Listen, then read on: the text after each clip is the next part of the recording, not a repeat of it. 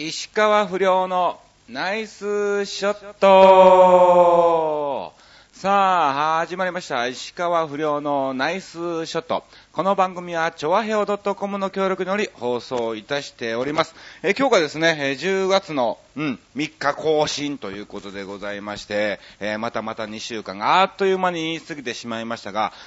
いや、すごかったね、台風ね。いや、もう、ね、あの、インターネットラジオですからね、あの、いろんなところで聞かれてると思いますけど、ほぼもうね、えー日本列島ね、えー、縦断みたいな感じで、もう大阪の方からね、もうだんだんだんだん上がってきて、関東の方もね、えー、すごかったですよ。まあ、東北の方に行ってだいぶね、ちっちゃくはなってきて勢力がね、弱まったみたいなんですけども、各地で、えー、様々なね、もう被害なんかもありつつ、あの、なんかね、あの、台風ってっていうイメージがね、もう昔子供の頃から台風だから学校が明日休みか休みじゃないかっていうのをね、ずーっとなんかね、えー、イメージしつつ、結局、なんや学校あんのかいみたいな。休校になれへんのかいみたいなね、えー、そういうので、なんかあんまり、来たーっていうようなイメージがね、ないっちゃないんだよね。でもなんか、ここ最近のなんか天才に関してはね、いやーもう台風であろうが雷であろうがね、うん。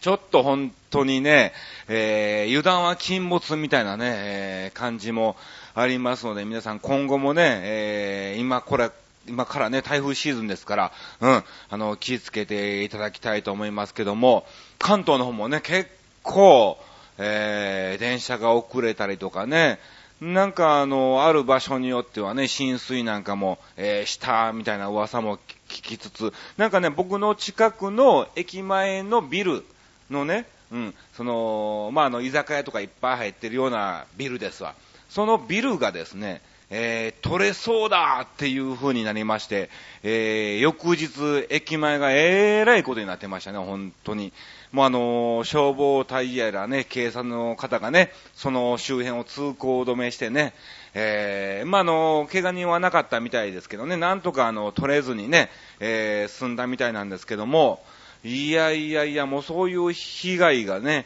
えー目の当たりで見て、あーやっぱ天才っていうのは馬鹿にしちゃダメなんだなと、うん、油断は本当に禁物だなっていうのをね、つくづく、えー実感したんですけども、えー皆さんが無事でいてくれたらね、えー幸いでございます。さあ、ということで、今回もですね、2週間また横山町石川不良が何をしてたかっていうのをですね、えずらっとお話をさせていただきたいと思いますし、えまたまた、えテーマがですね、え今回遅刻ということで、うん。まあ、あの、なぜ遅刻なのかなっていうのもね、あるんですけども、うん。まあ、その話なんかもね、させていただきたいと思いますが、いや、すごいことにね、この石川不良のナイスショット、えー横山アーチのこの番組にですね、えー遅刻をテーマに、えー募集したところですね、3通もいただきました。いやいやいやいや、もうありがとうございます。もうね、えーもう一人はなんか強制的な感じで、はい、えー送ってもらった感じですけども、うん、えーまた後ほどご紹介をさせていただきたいと思います。えーじゃあまずは、え2週間ですね、えー9月19日以降から10月3日、うん、横山町石川不良が何をしてたかっていうのをですね、ご紹介をさせていただきたいと思いますけども、うん、なんもなかったよ、ほとんどね、ほん当にね、あの一応9月30日もですね、えー、チョアヘオ .com ね、えー、このインターネットラジオの、はい、チョアヘオ .com 局のですね、えー、パーソナリティ集まってのですね、えー、バーベキュー大会をしようっていうことでですね、えー、局長が立ち上げてもらったんですけども、残念ながら、もうその日がですね、えー台風ということで、えー中止になってしまいまして、えーまあ延期でね、後日またね、改めてどっかで、まあバーベキューじゃないのかもしれないけども、えーみんなが集まれるような場所をね、設けるということなんで、えーその次回を楽しみにしたいと思いますけども、行きたかったなぁ。うん、バーベキューですからね、えーいろんな芸人もね、えー、バオもいるし、ジャンボ中根ジュニアだっけ？うん。えーもういるしね。うん。で、いろんな方もね、えー各方面のタレントさんが、えー集まるわけですから、いろんなね、情報交換もしつつですね、うん。えー集まりたかったなと思いますけども、えーそれも中止になりましたしね。うん。あと何が、あ、そうそうそうそうそう、健康診断だね。健康診断。うんいやー、行ってきましたよ、健康診断。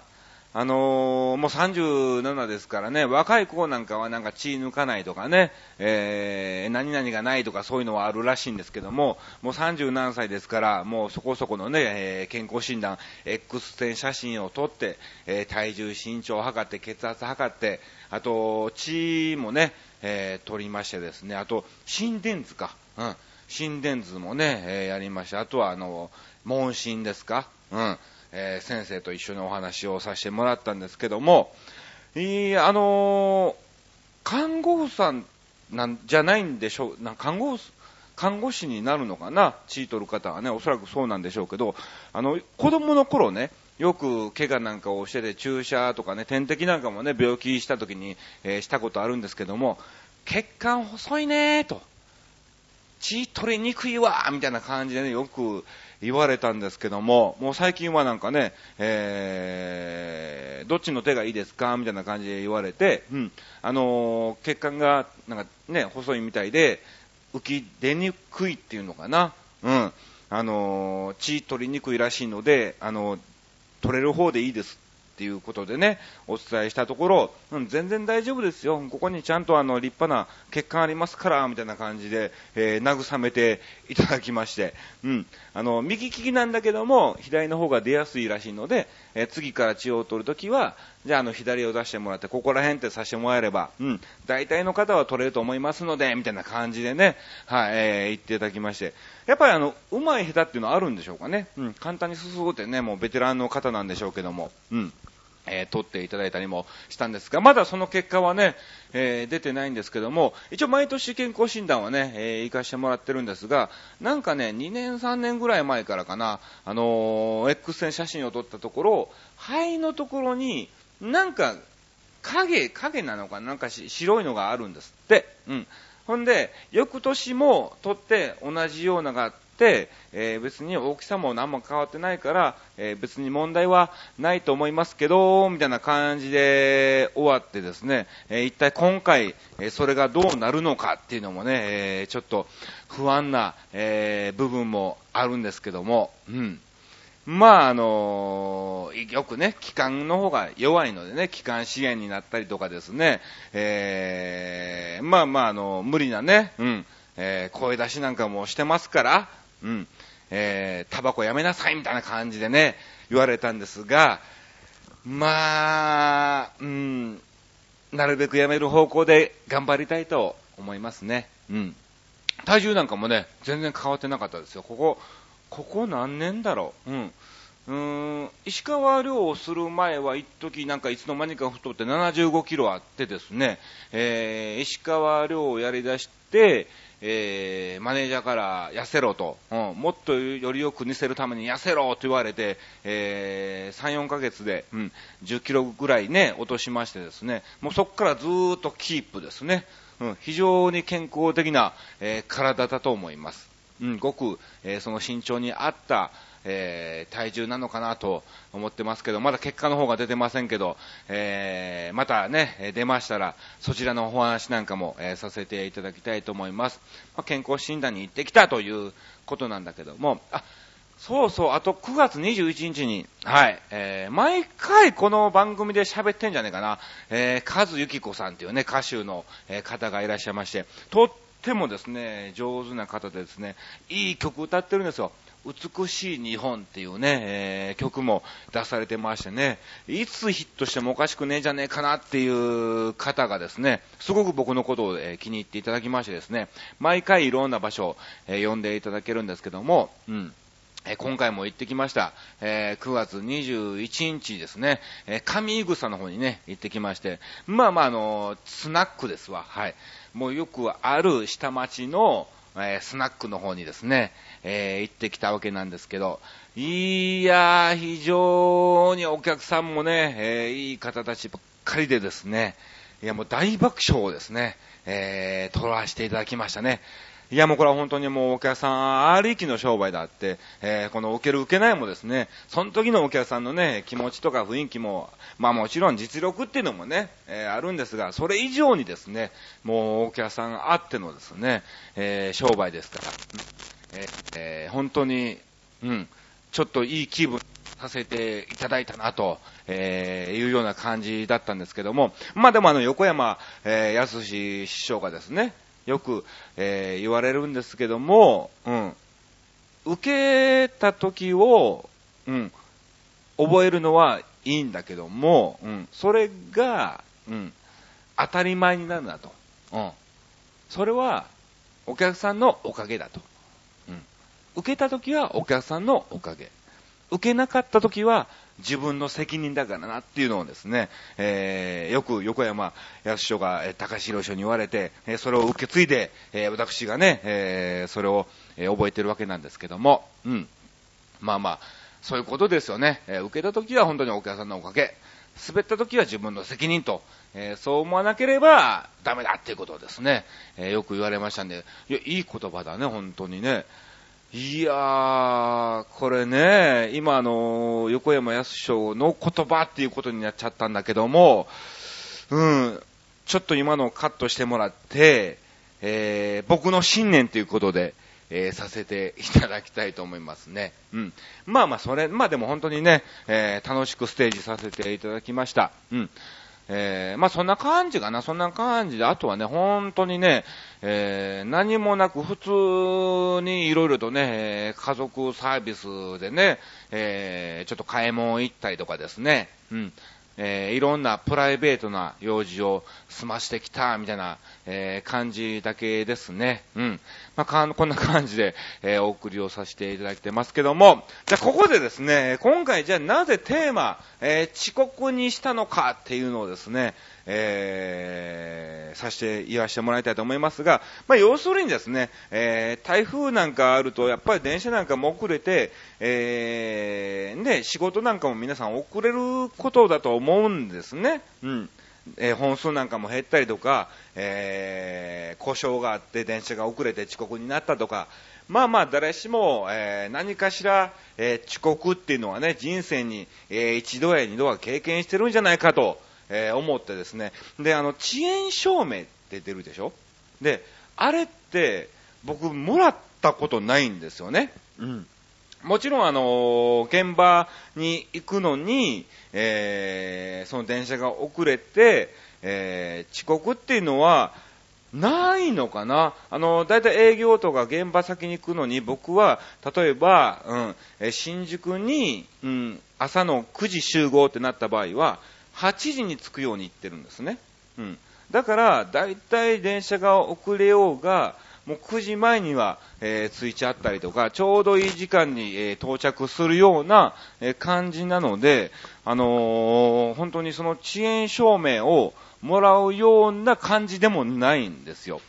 うん。で、例えば、ね、あの、ほら、仕事なんだけども、だいたい集合時間で舞台に遅れるっていうわけではないから、えー、遅延証明をもらわなくても、えー、一本電話してすいません、ちょっと電車が遅れまして、みたいな感じで、えー、5分10分遅れそうです、みたいな感じでね、えー、メールをしたりとかね、えー、そういうので済んでしまうんですけど、だから、今度本当何かあった時に、えー、どんなものかも見たいんで、遅延証明っていうのをですね、えー、ぜひ、え手に入れたいと思います。えまた手に入れたらですね、えブログの方にアップしますんで、まあ、別にそんな大したもんじゃないんだろうけどね、僕的には非常に興味の、えあるものなんで、はい。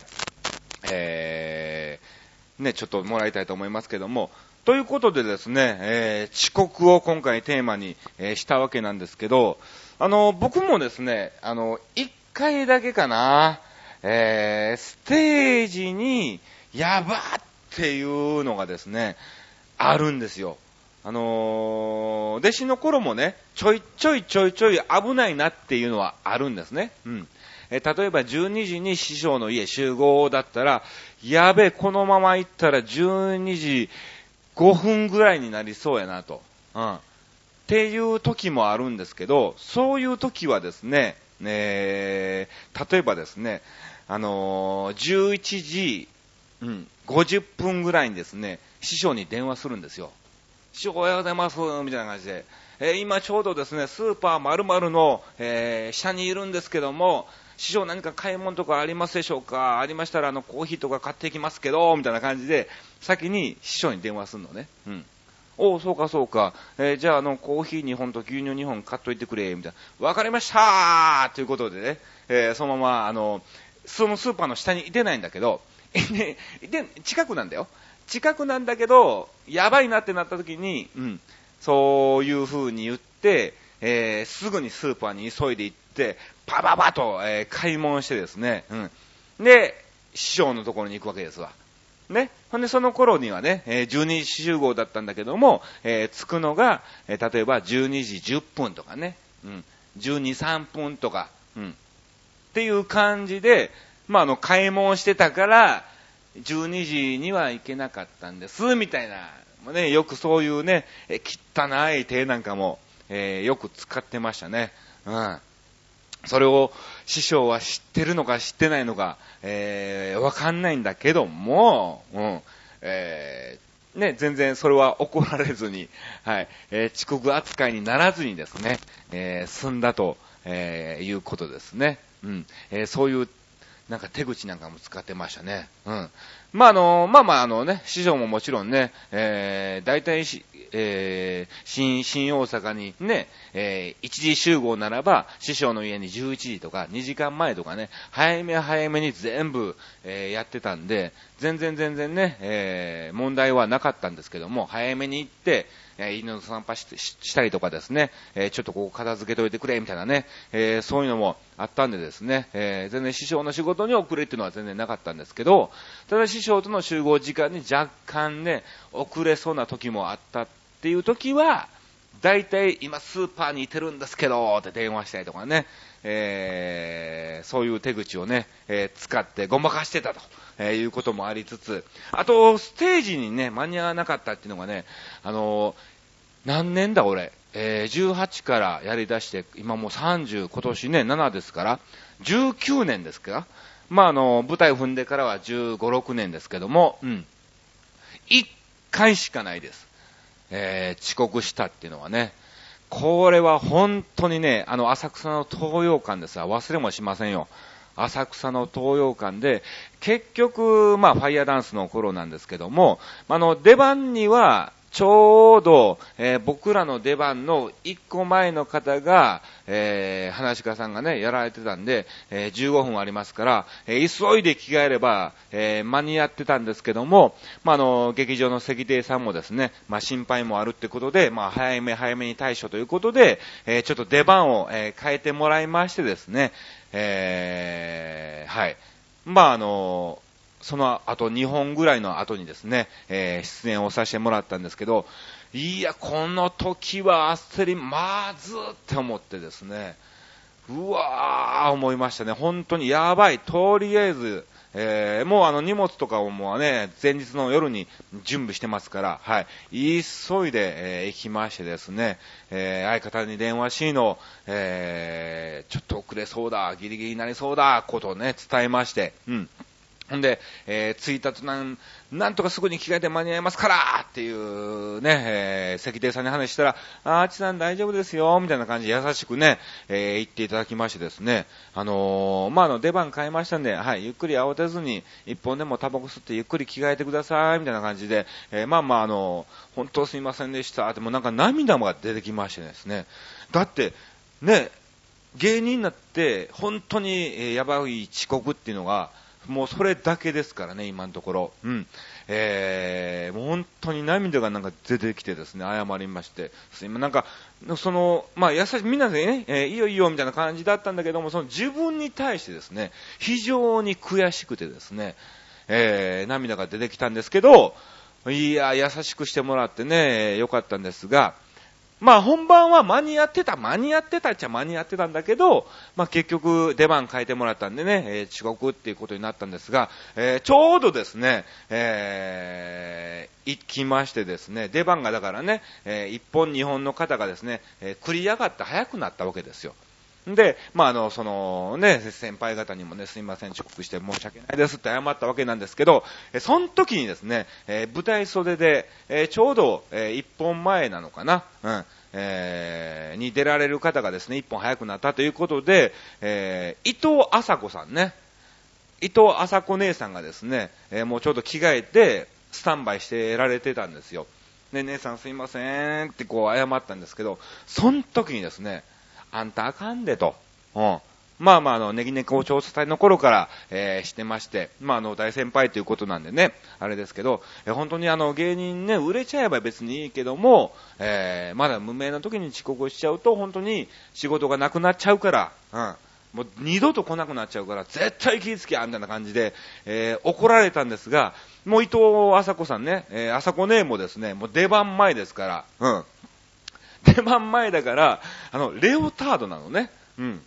あの、タッチのね、あのネタをやって、浅草南、ね、40何歳みたいな感じでね、えー、やってる頃ですわ。うん。その頃の出番前の舞台袖でも衣装に着替えてレオタードであの紐持って、うん、あんたあかんでみたいな感じでね、えー、怒られたんですけど、すいませんって一応謝ったんですけど、レオタードだからね、みたいなね、うん、なんか全然あの、うん、怖くもなく、ね、圧力もなくみたいな、えー、感じで怒られたのがですね、非常に記憶に、えー、残っております。まあ僕の遅刻はそんな感じということで、ここでですね、えー、皆さんからいただきました、え遅刻に関することをですね、えご紹介をさせていただきたいと思います。さあ、それではまずは、えゆっぴーさんからいただきました。ありがとうございます。えー、これはブログの方にね、コメントをいただいております。うん。えー、こんにちは、ということで。やっと昼休憩になり、今、お昼ご飯を食べながら、あつさんのブログを見ています。あありがとうございます。まずくなんない？大丈夫？遅刻で失敗か。昔はよく私、遅刻してたな。そうなんだ。中学時代は特に遅刻ばかりしてて、うん。いつも廊下ばかりに、廊下、えー、に立たされたり、遅刻の時ね。あと、えー、先生からげんこつ食らわさ、食らわされて、1時間丸々、1時間丸々、えー、授業中に教室内でみんな座っているのに、4、5人ぐらい宿題をやってこずに忘れてて、その中の一人になってよく立たされてたな立たされてたんだ。うん、でもこれ遅刻じゃねえな、おい。宿題忘れたよね。うん。えー、大人になった今でも、えー、苦手、社会人になってからの遅刻は一度、昔すごいことになってしまい、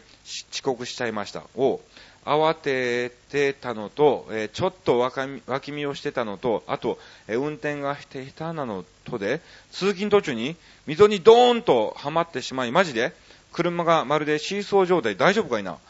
斜めにドソーンと落ちて傾いて運転席の方のドアは道に叩きつけられ、開かないので、とにかくダッシュしなきゃいけないと思い、助手席からのドアに行き、恐る恐る行ったのと、私の重さで違う方向にまたドーンと傾くかしらと、そんなこと考えてたの？と思いながら、ビクビクしながら、えー、這い上がっていったわ。そしたら、なんとか無事に脱出成功だったよと。ほー、怪我なくてよかったね。えー、やれやれって感じだったわ。えー、その後は通りがかりのおばちゃんと消防の人たちが、えー、私の車を引き上げてくれたのと、うん、通りがかりのおばちゃんは引き上げてないな。え消防の人たちがね、引き上げてくれたのと、え気が動転しちゃって、その場を行ったり来たりして、え行ったり来たり、おそうだろうね。え親切なおばちゃんが、え通りかかった時に助けてくれたの。うん、車のドアがボコボコになり、そのまま職場に行き、動いたんや。動いたんや。大丈夫なの？えー、溝にはまってしまったことを職場の上司に連絡してから言ったんだけど、とろいなぁと言われ、えー、馬鹿にしたような笑いで、えおられて、その日一日ショックだった。確か9年前ぐらいの出来事かなと。まあまあまあ、これはね、あの、無事でよかったなということで、えー、笑ったんだと思いますけども、うん。よくその車動いたね。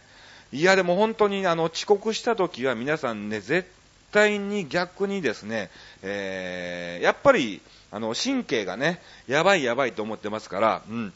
どうしても運転をされる方はですね、本当に気をつけて、いつもより、もう遅刻、まあ無理だって思ったらもう無理なんだから、うん。えー、もう、もう開き直って、本当に、えー、その場はですね、その日は、えー、安全運転で、え、行っていただきたいと思います。えでもゆっぴさん本当にね、え無事でよかった。ありがとうございました。うん。えー、そして続きましてはですね、えー、どんどんと、えーいただいておりますので、ご紹介をさせていただきたいと思います。え今回、え初の方もいらっしゃいますね。えありがとうございます。えはい。それではご紹介しましょう。えはい。横山さん、はじめまして。どうも、はじめまして。お、一毛さんでいいのかな？はい。えー、一毛と申します。今回は私の遅刻に関しての苦い思い出を投稿させていただきます。やっぱみんな遅刻には苦い思い出なんだろうね。うん。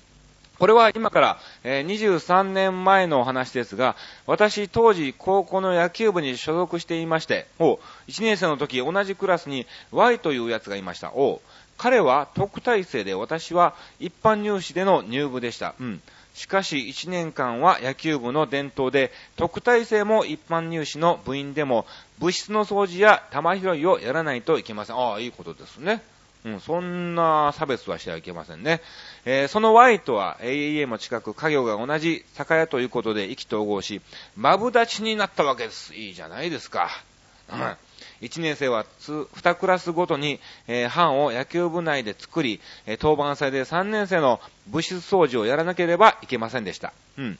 えーこれがまた大変で掃除が荒いと、え3年生からの理不尽な体罰が待っていましたので、おのずと1年生は、えー掃除に気合が入るわけです。まあまあ、ここら辺はね、うん。まああのその頃はね、やっぱりね、いろんな、まあ体罰っていうわけじゃないんだけどね、しごきっていうのがね、うん。そういうのもよくあったと思います。うん。私も順調に当番を Y とこなし、もう少しで新1年生が入る真冬のことでした。えー毎日練習で完全オフは月に一度ぐらい。きついな。きつい監督、先輩からのしごきで疲れ果てていました。まあ1年生は仕方ねえわな。それでどんだけ、えー我慢して頑張れるかだもんな。えーその日です。ちょうど当番の日に偶然私は寝坊をしてしまい、3年生の部室掃除開始時間の朝6時に間に合いませんでした。朝6時に、朝6時に学校？ってことはもう10日、5時前にはもう起きなあかんみたいな感じだね。しかし、えーこれ冬じゃ辛いよな。えーしかし、授業開始時間には、えー間に合ったので、教室で Y にひや平謝りをしたのですが、うるせえなの一言で、もう目も見てくれません。まあそうだろう。怒る気持ちわかります。一人でやったんですからね。その後も、えー合間を見計らって謝ったのですが、完全に無視、えー無視でした。そしてそれからワイトは一切話さなくなり、そうなの？彼は最終的にチームのエースになり、僕はずっと球拾いで嫌になり、あと数ヶ月で引退だったのですが、無念の退部になってしまいました。マジっすか？結局、その遅刻日以来、ワイトは卒業するまで一切話さなくなり、目が合うと、睨み合う仲になってしまいました。ワイ、ちっちゃい人間だな、これ。まあでも、高校生だもんな、高一だもんな。うーん、まあまあまあ、わかるかなっていう、まあね。これが25、6じゃ、お前ちっちゃいなってなるんでしょうけど、まあ高校生だからね、ですが、この経験で遅刻は人間関係、